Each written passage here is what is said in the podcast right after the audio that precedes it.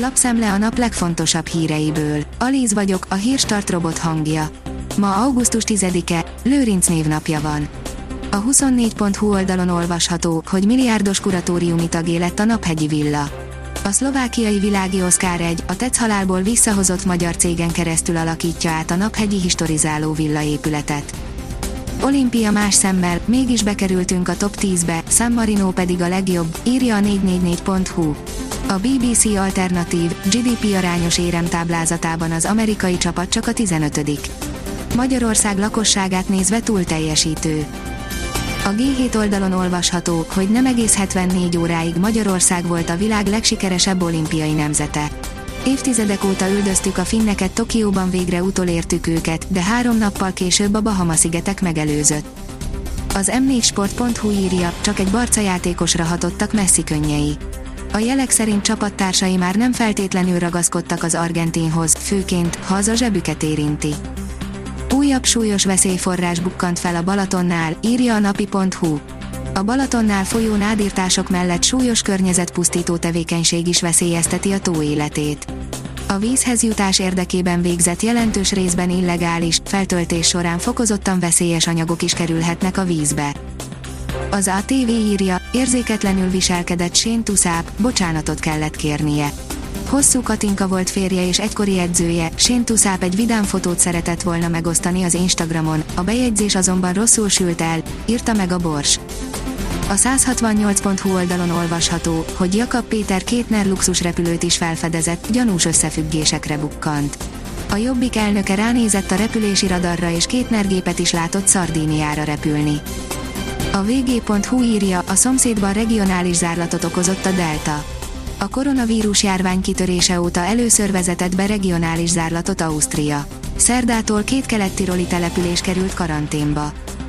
Közös orosz-kínai hadgyakorlat zajlik a héten, írja a kitekintő.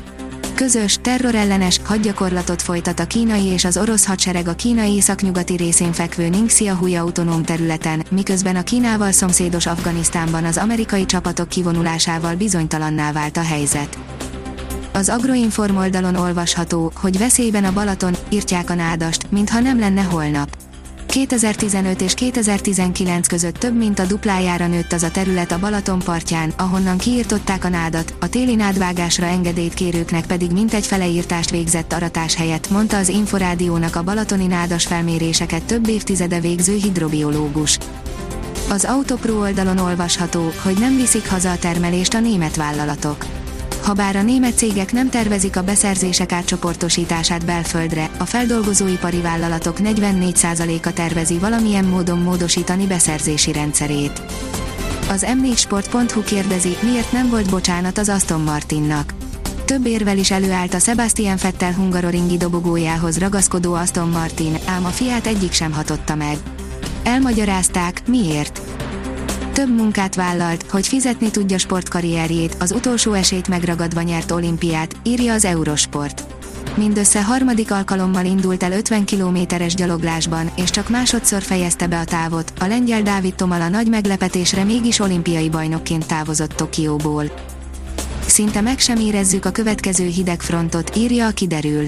Szerdán a késő délutáni órákban egy gyenge hidegfront éri el hazánkat átvonulását csak a megélénkülő szél és néhol kialakuló záporok, zivatarok jelzik. A Hírstart friss lapszemléjét hallotta. Ha még több hírt szeretne hallani, kérjük, látogassa meg a podcast.hírstart.hu oldalunkat, vagy keressen minket a Spotify csatornánkon. Az elhangzott hírek teljes terjedelemben elérhetőek weboldalunkon is. Ha weboldalunkon hallgat minket, az egyel korábbi adás lejátszása automatikusan elindul beállíthatja, hogy az összes korábbi adás, vagy csak az aktuális tematika hírei következzenek. Köszönjük, hogy minket hallgatott!